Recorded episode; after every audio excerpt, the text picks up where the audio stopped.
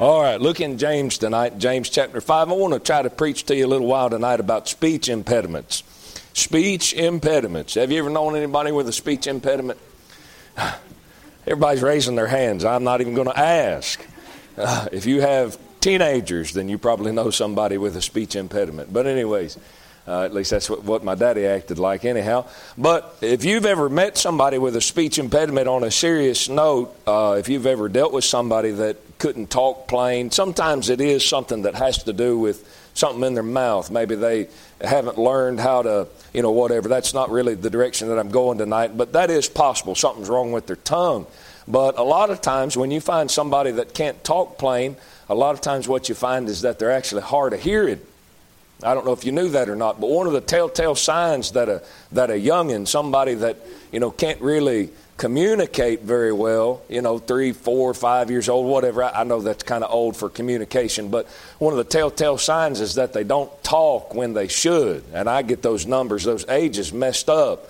But a mama usually knows that, hey, a kid is supposed to talk, somewhere around this age. And when they don't, they'll take them to the doctor, and the doctor will say, let's have a hearing test.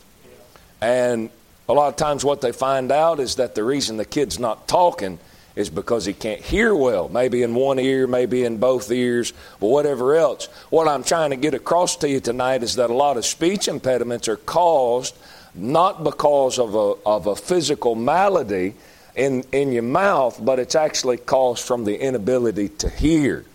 And what I want to preach to you tonight about is what will hinder your prayer life. We preached a little bit Wednesday night about praying, and I felt like the Lord wanted me to just deal with this. This has been actually sitting on my desk, and I had it planned for this evening. And so I just want to say, just in summary, before we even start, a lot of times what you're going to find out is that the greatest hindrance to your prayer life is not the fact that you can't get words to come out of your mouth. It's the fact that you can't hear. It's the fact that you can't hear. A lot of the reason why you'll find that your prayers are ineffectual, why they don't have much of a weight that's carried about them as far as trying to approach the throne of God, is because you have the inability to really hear what the Lord's trying to say to you. And so we'll try and get into that a little bit more. But I hope you're there in James chapter 5. If you are, let's bow and have a word of prayer before we get started. Father, Lord, we sure do thank you, God, Lord, for blowing through here, God, this evening, Lord, for refreshing our souls. God, thank you, Lord, for the great promise, Lord, of you coming. Thank you, Lord, God, Lord, that we're able, Lord, to say that we haven't truly gotten over our salvation. And, Lord, God, it's such a big deal. It really is a big deal, Lord. The world makes big deal out of all kinds of things, sports and hobbies and science and education, Lord, and all that kind of stuff. But, Lord, being saved, God, is the biggest deal, Lord, of both time and eternity, God. And we thank you, Lord, for saving our souls. God, pray you help us, God, to be good witnesses for you, God, Lord, and help others, God, to see, Lord, what a great and big deal it is. Lord, we come, Lord, here tonight, God, to your word. And, Lord, we ask you, God, that you'd guide us and help us and lead us, direct us. God, we thank you, Lord, for answering prayers even this evening. God, thank you, Lord, for the testimonies. But, God, we pray right now specifically, God, as we open your word, God, you'd speak to us.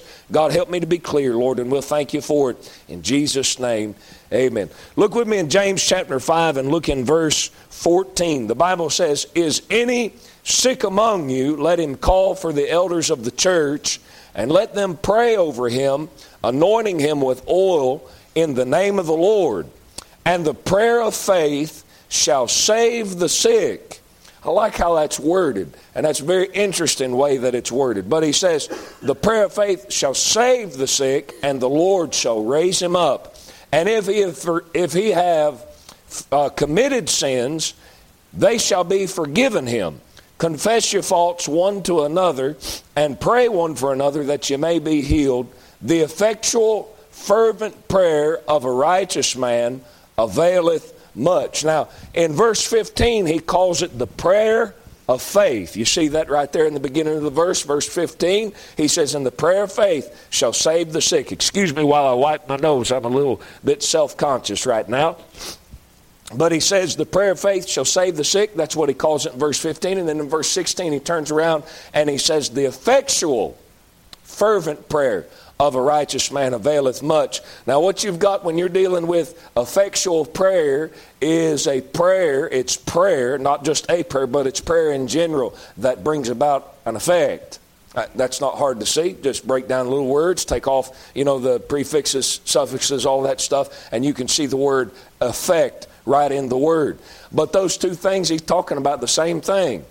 It's the prayer of faith, and it's the effectual fervent prayer of a righteous man, and it avails much. Now, let me say this about effectual prayer. Effectual prayer is able to cut through all the red tape, if you will.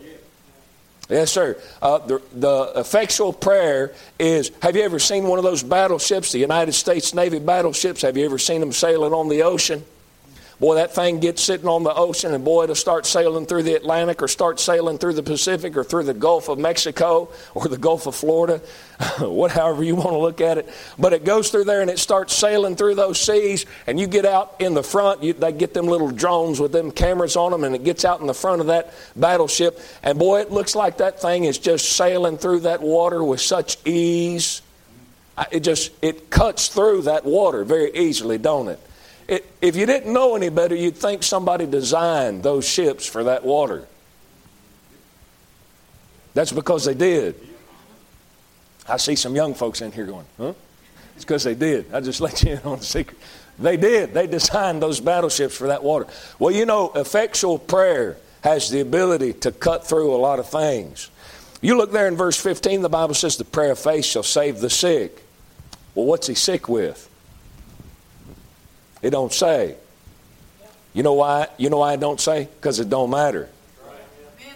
The prayer of faith shall save a man who has a cataract. That's not what it says. It's not limited to that. The prayer of faith will save somebody who, has a sinus infection. The prayer of faith will save somebody who has impacted wisdom teeth. God help you if you got those. From the sounds of it, nobody's ever had any wisdom teeth. That's because you ain't got no wisdom. Only us smart folks had wisdom until they cut them out. My dad still got his, but anyways, whatever that's worth for a sermon. But I will say this, it don't say. And that's because the prayer of the effectual fervent prayer of a righteous man is able to cut through all of those things. It doesn't say how long he's been sick with it. It doesn't say how far it's advanced. It doesn't matter. See, effectual prayer, the prayer of faith is able to cut through all of that stuff regardless of what it is. It's prayer that regardless of the circumstances, it's able to get an answer from God. It's able to get God, if you will, to intervene on your behalf, on the prayer's behalf, on the person who has a need, on their behalf. It's the prayer of faith. It's the prayer of faith. And so there's no mention because of that in verse 15. So this prayer of faith cuts through all of that stuff. Listen, just the same way that battleship cuts through those waters, because if you didn't know any better, you'd think that somebody made that ship for those waters, which they did. You'd almost think that effectual prayer is made for trouble. You'd almost think that God gave people the ability, the responsibility even, to pray just for trouble's sake. Hey, come. The Bible says, call unto me, and I will answer thee and show thee great and mighty things that thou knowest not. Ain't that what he said? He said over in the Old Testament, he said, the eyes of the Lord run to and fro in all the earth to... find him, I'm paraphrasing a little bit because I don't remember exactly how it's worded, but to find him whose heart, to show himself mighty on behalf of him whose heart is perfect towards him. God's looking for an opportunity to do something for you. All he's waiting on is for you to just call him. Just call on him. The moment that you trusted Christ as your Savior, the day that you trusted Christ as your Savior, the Lord was ready to save you. Everything had been provided. Everything had been made the way for. All he was waiting was for you to get down on your knees or bow your little rebellious heart and say, God, I know I'm a sinner. Would you save me? Yes! Yes, I will. Be glad to do it. Amen. Call unto me, he said. Well, listen, there's things that you probably got going on in your life right now that could be handled. And the way that they could be handled is by prayer. And you know what's really hindered is that you haven't called. That's largely. I don't know of a greater hindrance to prayer than the absence of it. Yes, sir. Well, call on him. Call on him. Call unto me. I'll answer thee. I'll show you great and mighty things which thou knowest not. Did you know that God's got something up his sleeve? God's got something in his bag that you ain't never seen before? You're dealing, and I say this the most reverently way that I possibly can, but you are dealing with the original God. God is not copying anybody. God is not looking at somebody saying, oh, I got to keep up on my game. Well, what are they doing? I'll do that too. God, the God that you serve, the God that saved your soul, is the God that all the gods of the heathen look at and say, well, what's he doing? We better do that too. You go to all these false temples and these false places of worship, and you go outside and look at these, go to the Mormon church over in Salt Lake City, Utah, and you go to all these big headquarters of all these false religions, and you look at these places, and man, they're these big rectangular buildings, majestic looking buildings with these big pillars out front and a big something on the top that points towards heaven. I wonder where they got all those ideas. It wasn't original. They got that from God. Hey, a lot of those folks, they try to construct those buildings to make them look like Solomon's temple. Well, where'd those plans, where'd those blueprints come from? As far as Solomon's temple, they came from God. So your God's not sitting up. My God's not sitting up in heaven saying, I wonder how I'm going to keep up on my... No, sir, you're dealing with the original God. You're dealing with somebody who knows how to do things for you in a way that you never dreamed of. You heard a testimony tonight. Somebody stood up and said, I prayed, and before I got done even praying, God already answered my prayer. That's just like the Lord. That's the way that God does things. Hey, before you even get done. Hey, listen, Daniel got down on his knees. He got down on his knees and he began to pray, and no answer came for 21 days. God, I guess maybe he's just dragging his feet. And, that's what they said about him as far as when they told him, hey, Lazarus is sick. You need to get down here. You need to come down here because he's your friend. No, what they had in mind was you need to get down here so that you can heal him. And the Lord supposedly, I suppose in their mindset, he drug his feet. 4 days late is what they thought. Jesus said, no, I'm right on time.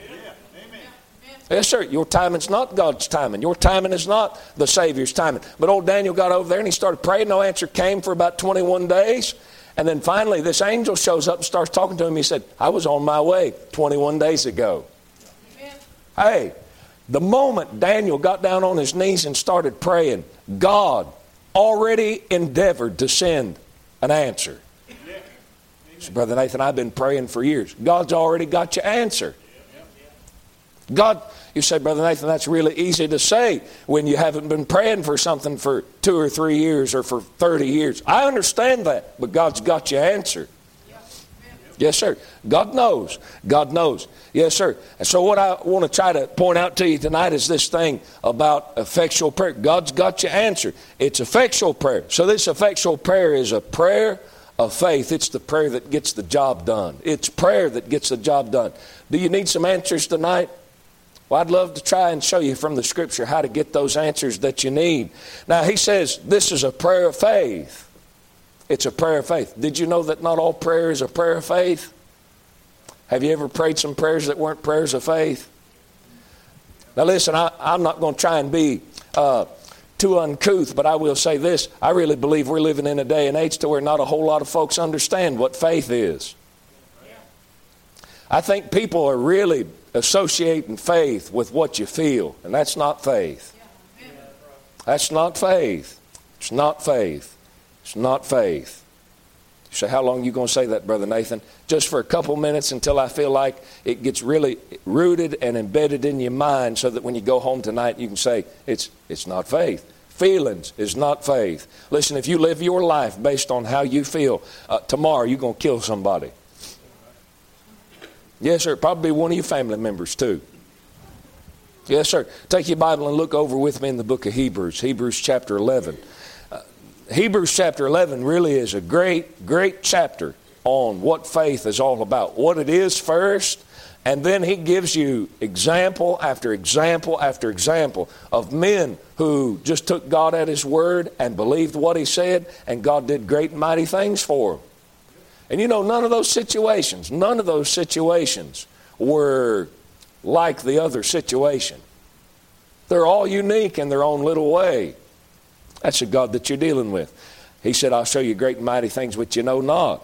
But look here in Hebrews chapter 11, verse 1, he said, now faith is the substance of things hoped for. Faith is the substance of things hoped for. Now, I'm going to be honest with you. It took me a long time to understand what that even meant. To me, that's a mind bender of a statement.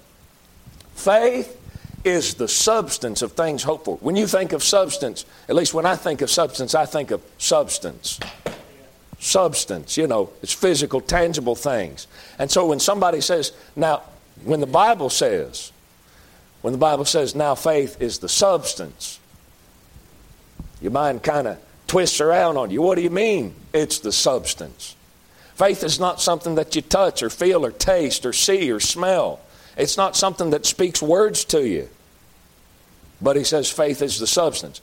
Now, if I backed up and made this statement, I said the substance of a particular garment is, I got me a suit on here, and I think this suit, is made out of wool. And so I say the substance of this suit is wool. Well, what I'm talking about is that basically the essence of this suit is wool. That's what it's made out of. That's what it's made up of. The whole of this suit. What somebody did is they took wool, they took some fabric made out of wool, and they cut it, and they shaped it, and they put it into a particular shape. That's AKA super skinny, not skinny jeans or skinny pants, but just thin. And here I have my suit. Well, the substance of this garment is wool. Well, that's what he's talking about. You look up the term substance, and substance is the substantial part of a thing. It is the real nature or the essential element of a thing. You say, well, I don't really understand all that. All right, hang tight. Just hang tight for just a second. Let's talk about hope for just a second, because it's right there in the verse. Now, faith is the substance of things hoped for. Let's try and get a grasp. Let's try and get a hold of what the word hope means. Not very hard. Hope is desire with expectation. That's not hard to understand. Hope is not a wish. Hope is not saying, well, I hope so. You go into heaven, I hope so. That's not hope. Hope is we have a blessed hope. That is, there is a desire for something, and we've got a reasonable expectation of attaining or obtaining that desire, whatever it is that we desire. My hope is built on nothing less than Jesus' blood and righteousness. That songwriter was not saying, I hope that I'm saved. No, he's saying, my hope is built. It's a sure thing. Let me give you an example of how this all works. This now faith is the substance of things hoped for, the evidence of things not seen. Faith is the substance of things hoped for. You remember the story with Abraham in the Old Testament. Here comes the Lord, and he comes to Abraham, and Abraham's got him a problem. He's old. He's real old. Past child having age. And Sarah is past childbearing age. And he says, Lord, what you going to do for me? He said, I don't have any heir. He said, you've made me some promises. I don't have any heir. He said, I don't have nobody to take all this stuff. He said, this guy, my servant, he's born in my house. He's going to get it all. Abraham said, what do I do? And the Lord looked at Abraham and said, come on out here. Let me talk to you outside for just a second. And Abraham went out there, and the Lord pointed it up towards heaven. And he said, Abraham, you see all them stars up there? Abraham said, yes, sir, I sure do. The Lord said, I'm going to make your seed, your children, he said, I'm going to make them like them stars up there in the heavens. You know what Abraham's now got? He's got a promise. He got a promise from God. And you know what Abraham says in his mind? Nothing comes out of his mouth necessarily. He may have said something. The Bible doesn't record it. But nothing comes out of his mouth. But in his mind, he says, okay, I want it. Hey, you said, Lord, that I can have... He said, Lord, you said I'm going to have children. My descendants are going to be like those stars up there in heaven. Okay, I want it. You know what that is? That promise that God made to Abraham, that's hope. Abraham was in a situation before that instance. He had no hope as far as his earthly children was concerned. He had no hope. He's without hope. The moment God opened his mouth and said, I'm going to make your descendants like those stars up there, hope shows up. Now there's a hope. Now Abraham says, okay, I want it. Now it's Abraham's hope. See, I don't want to get ahead of myself. Let me not say that quite yet. Now it's Abraham's hope. You know what the Bible says about that? It says Abraham believed God. You know what that is? That's faith. Faith is the substance of things hoped for. God makes this promise to Abraham. Abraham says, okay, I want it. It's a desire. He's got the expected end. He's got reason to believe that God's going to give it to him because God's never lied. Okay, he's got reason to believe that God's going to give it to him. And so he says, okay, I'll take it. The Bible takes all of that and says, that's belief. That's faith. Hold your place there in Hebrews 11 and turn with me to Romans chapter 5. This should give you another illustration of this. Romans chapter 5.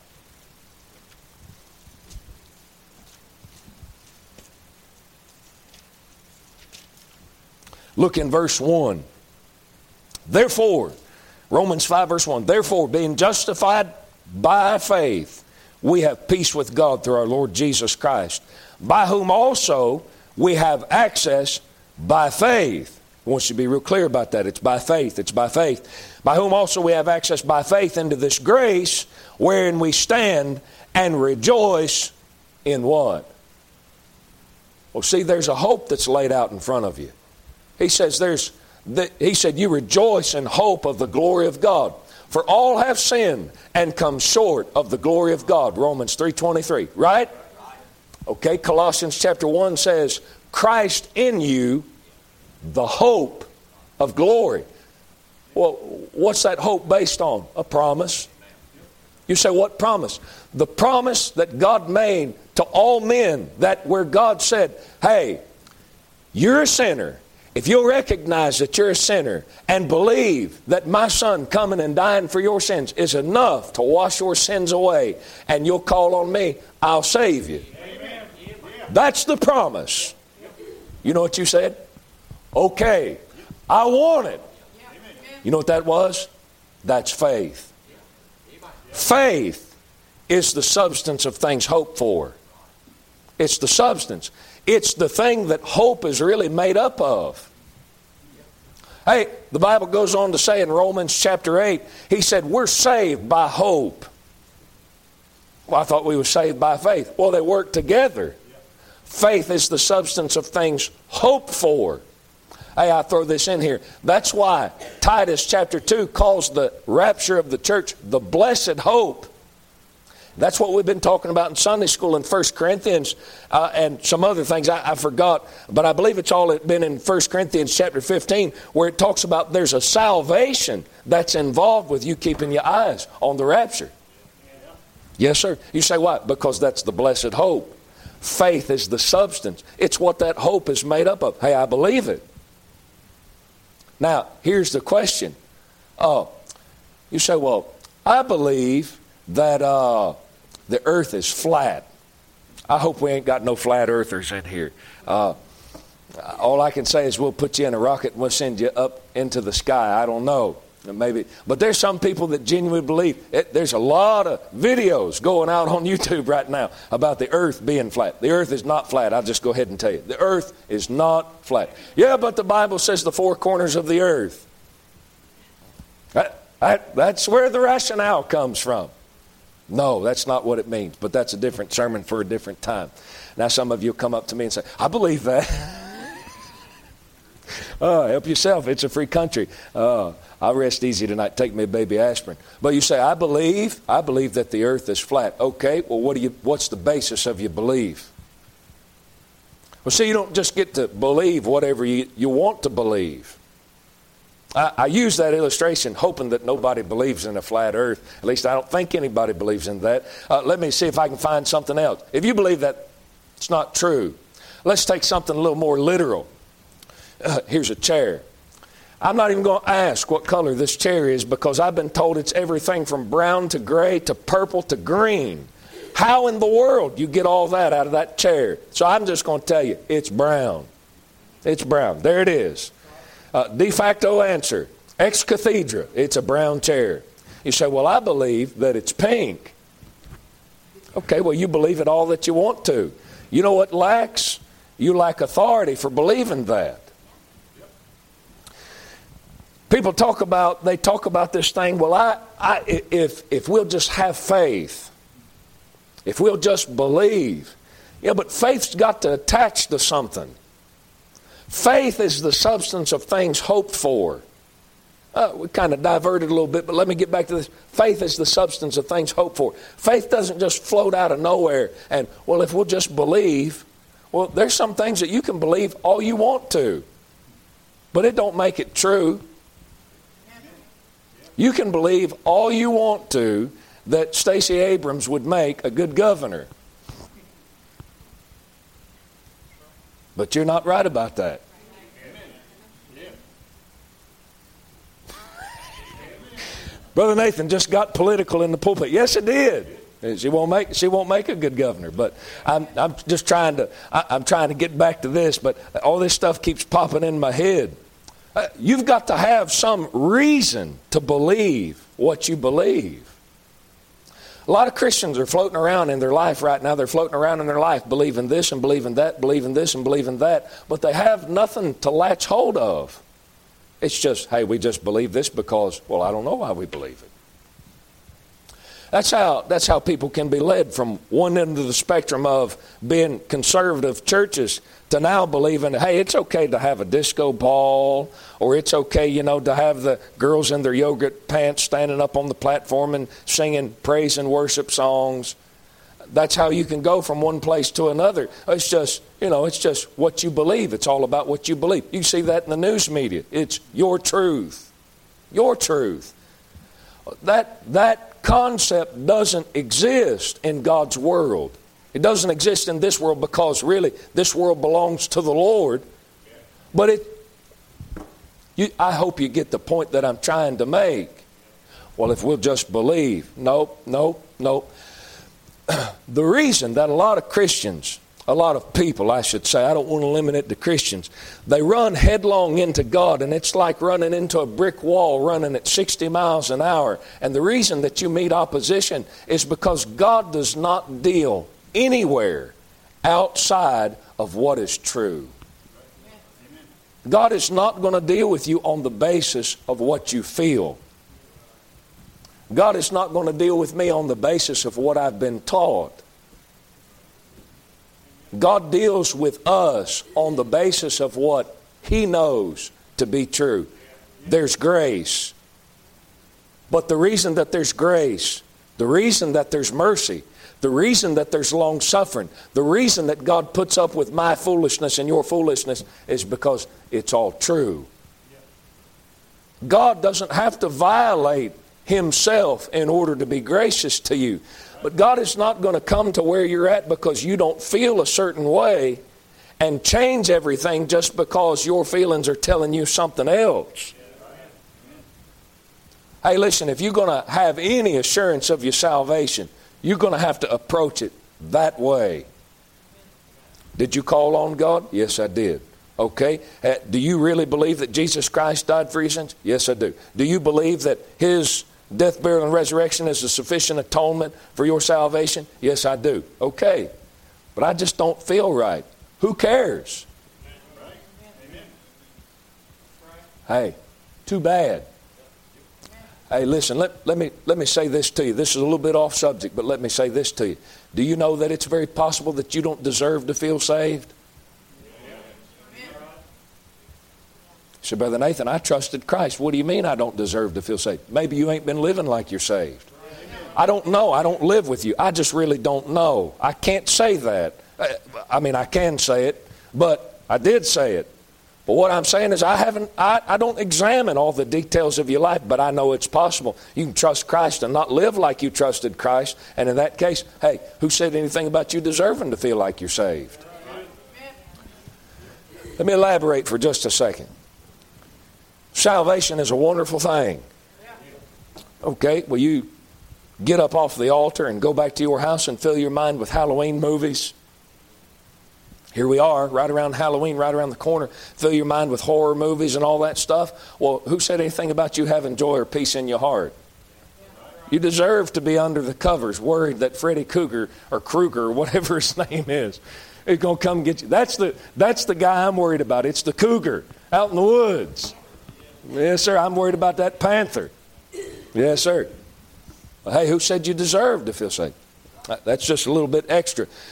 Listen, what I'm saying is you're going to have to learn to deal with God in terms of what's true. What's right. Hey, and I say what's right, I mean what is really so. Listen, so long as you're out here in the realm, let me give you something specific.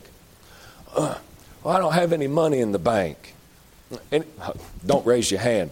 I'll raise my hand. I don't have any money in the bank. You say, why? Because I'm married. Need I say more? That's the reason she don't have any money in the bank. It's because she's married. But I don't have any money in the bank. Well, okay. Well, I just really want some money in the bank. Well, let me ask you something. Have you worked for any money? Well, no. But I feel like I should have some money. Well, who doesn't? Every socialist 20-year-old that's coming out of college right now feels like he should have some money in the bank. That's why they're trying to make minimum wage $20 an hour at McDonald's. You know where we're at as a people, as a society in America? We're at a situation to where people are not dealing in terms of the way that things are. Where'd that come from? I would contest that it came from Christians not dealing with God in terms of the way that things really are. And so now you try and get down and pray. And you try to pray in faith. But your faith ain't got nothing to take hold of. You know, whenever you find faith, I done shot this outline all to pieces. There wasn't much of one to begin with, but it's going to keep me straight. But you know, a lot of people is getting down on their knees and they're trying to pray. Wherever you find faith, legitimate faith, real faith, you know what you're going to find right behind it? Truth. You say, well, I just believe that this chair is pink. Well, that's an illegitimate faith. It's an illegitimate faith. These creationists argue with evolutionists, and I think it's kind of funny. I don't waste a whole lot of time watching that stuff because I got better things to do, like read my Bible. But I listen to these creationists argue with these evolutionists about, hey, your evolution is just as much a religion as ours, which is true. It makes them mad, but it's true. And they say, well, it takes more faith to believe what you believe than it does for us to believe what we believe. That's what these creationists say to these evolutionists. And it's true. You know what the problem is? It's an invalid faith. Because everything that they believe is not true. It's not true. And one day the Lord will reveal that. The Lord will make that very plain. But what I'm trying to talk to you tonight, what I'm trying to drive at before I've done distracted myself so bad is what you've got is God said what would do the job is a prayer, the prayer of faith. Well, take your Bible and look in James chapter 4. You know what's going to be required? According to Hebrews chapter 11, go to James 4. Go to James 4. But according to Hebrews chapter 11, he said faith is the substance of things hoped for. Where are you going to find faith? You're going to find hope. Well, in order for you to have hope, you've got to have some promises, don't you? Well, how do I pray a prayer of faith, Brother Nathan? You're going to have to find some promises. You're going to have to find some promises. Look in James chapter 4. James chapter 4 and look in verse 2. Ye lust and have not. Ye kill and desire to have and cannot obtain.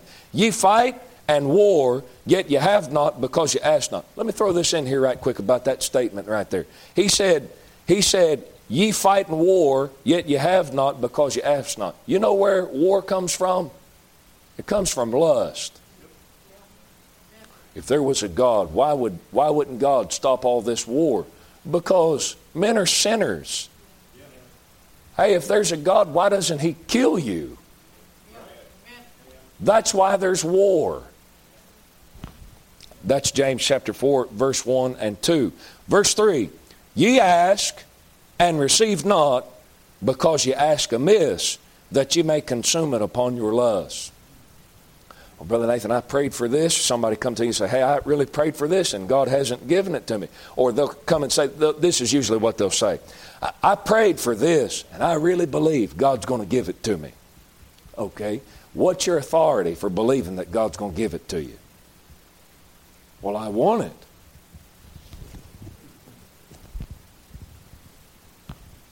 it. What if what you want is another man's wife? What if you want is something that belongs to another man that they worked hard for 40 years? I just want it, so I believe God's going to give it. See, what people's final authority in what their final authority is in their prayer is not faith. It's not a prayer of faith. What their final authority is not what God said. It's what they want. It's lust. God is not obligated to answer those prayers. Yes, sir. That's not the prayers that cut through the red tape. That's not the prayers that sail through the stormy waters of life. The prayers that sail through the stormy waters of life is, Lord, what's your will? Watch. Look in 1 John. Look in 1 John chapter 4. 1 John, or chapter 5, I'm sorry. 1 John chapter, I say chapter 5.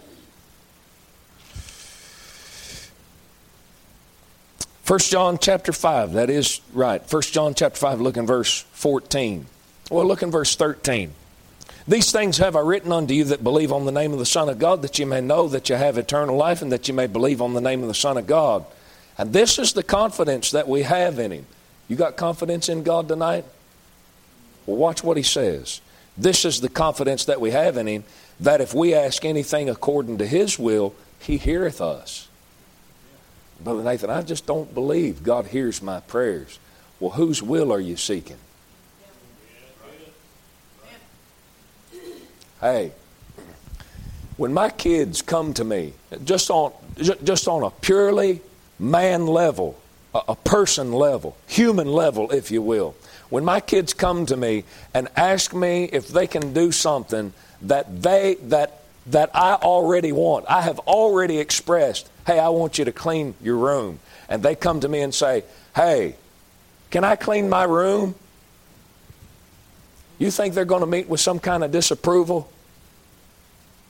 No, sure. Go ahead. Usually something more along the lines of, what you asking me for? You get my point? Lord, I really pray that you help me run into somebody today that needs to know about Jesus Christ as their personal Savior. You think the Lord's sitting on his throne going, I don't know if I'm going to answer that. That's why he sent his Son.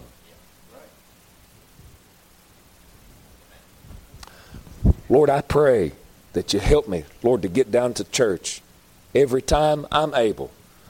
Every time the doors open, God, I pray you help me get down there. No, I don't think I'm going to help them out with that. It don't make no sense. Lord, I pray that you help me win this lottery.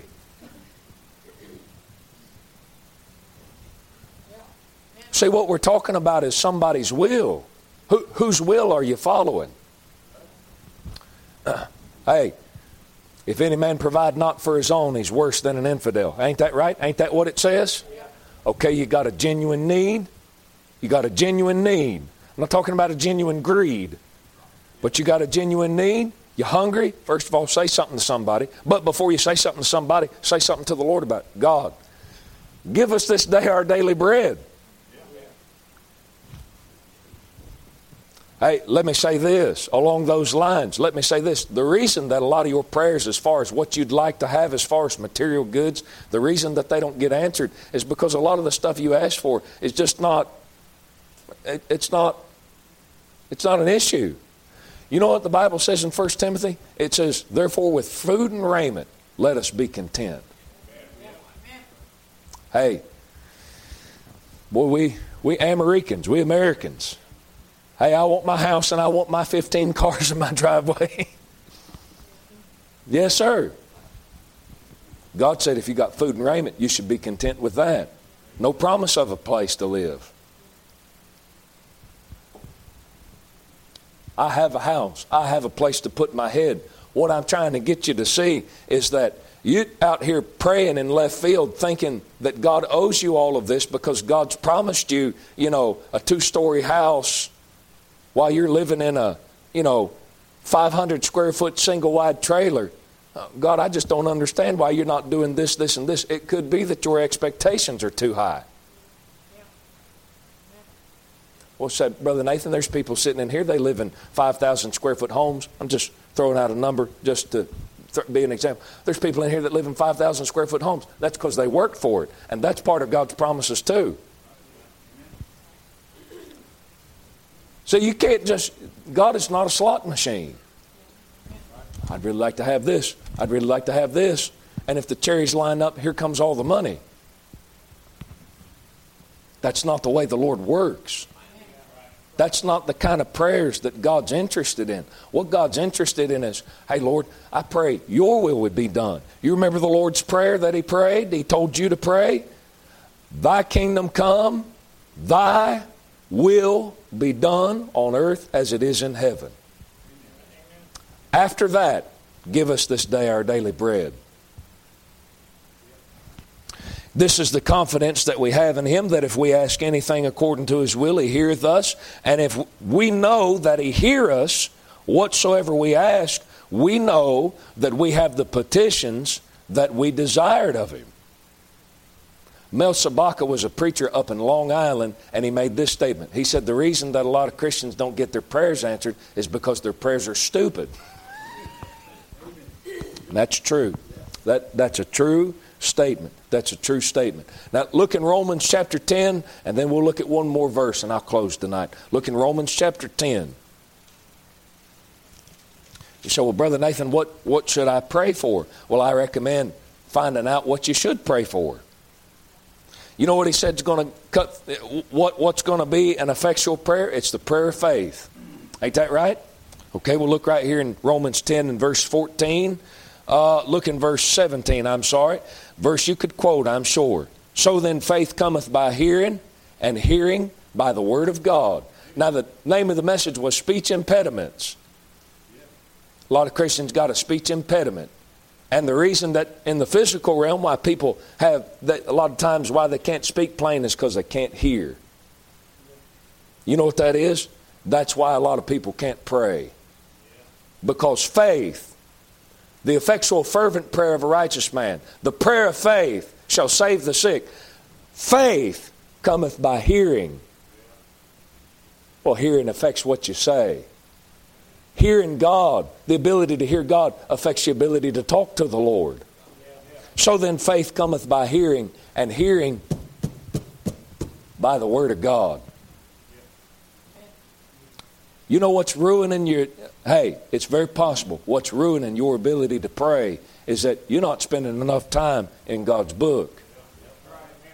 That's very possible. That's very likely. Yes, sir. You spend more time with television and a cell phone and your family. Hey, free country, you do what you want to. I'm not telling you that stuff is wrong. But no time with God.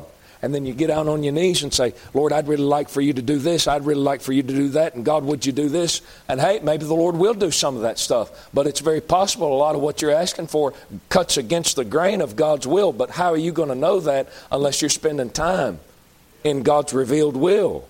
That's what this book is. It's God's revealed will. Well, I recommend you get in there and figure out what really is right and pray in that direction. Find out what's wrong and pray against that direction. Yes, sir.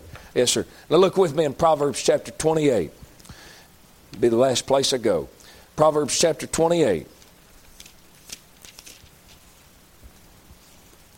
Proverbs chapter 28 and look in verse 9. I've quoted this time and time again, and I just want to elaborate on it a little bit tonight, and then we'll close. Proverbs 28 and look in verse 9. I recommend remembering this. He that turneth away his ear from hearing the law, even his prayer shall be an abomination. You know what that is? That is a speech impediment. That's a man who God looks at his prayers and says, ugh. You know why? Because he can't hear. Faith cometh by hearing. Well, where's hearing come from? God's book. Man takes God's book, and he don't throw it in the trash can. He just sets it on the coffee table. He doesn't rebel against it per se. He just neglects it. And what that creates is an inability to hear. And so when he gets down on his knees to God, it sounds like blah, blah, blah, blah, blah. It's a man with a speech impediment. He that turneth away his ear from hearing the law, even his prayer shall be an abomination to him.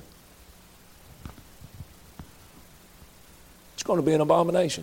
You know what the word abomination means? It's something repugnant. Something that somebody looks at and says, ugh, ugh. God looks at a man who says, boy, I really want to talk to the Lord. But he looks at his Bible and says, nah, it's not a big deal. And the Lord looks at those two sentiments and says, those two things don't go together. You know what the purpose of prayer is? You know what it really is? It's fellowship. It's communion. Abraham's out dealing with the Lord about not burning Sodom and Gomorrah down. If you found 50, would you spare it? If I found 50, I'd spare it. How about 45? I'd spare it if I found 45. How about 40? I'd spare it. 30? I'd spare it. 20? I'd spare it. Let me say this one more time, and I'll leave you alone, Lord. How about 10? I'd spare it. You know what the last verse of that chapter says? And when Abraham had finished communing with God, the Bible identifies intercession, talking to God on behalf of somebody else. The Bible identifies that as communion. That's fellowship with God.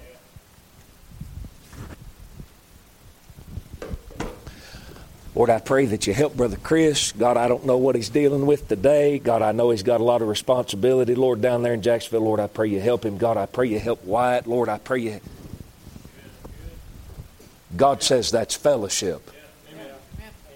You say, but I'm not talking to God about me. That's why we don't think it's fellowship. What about me?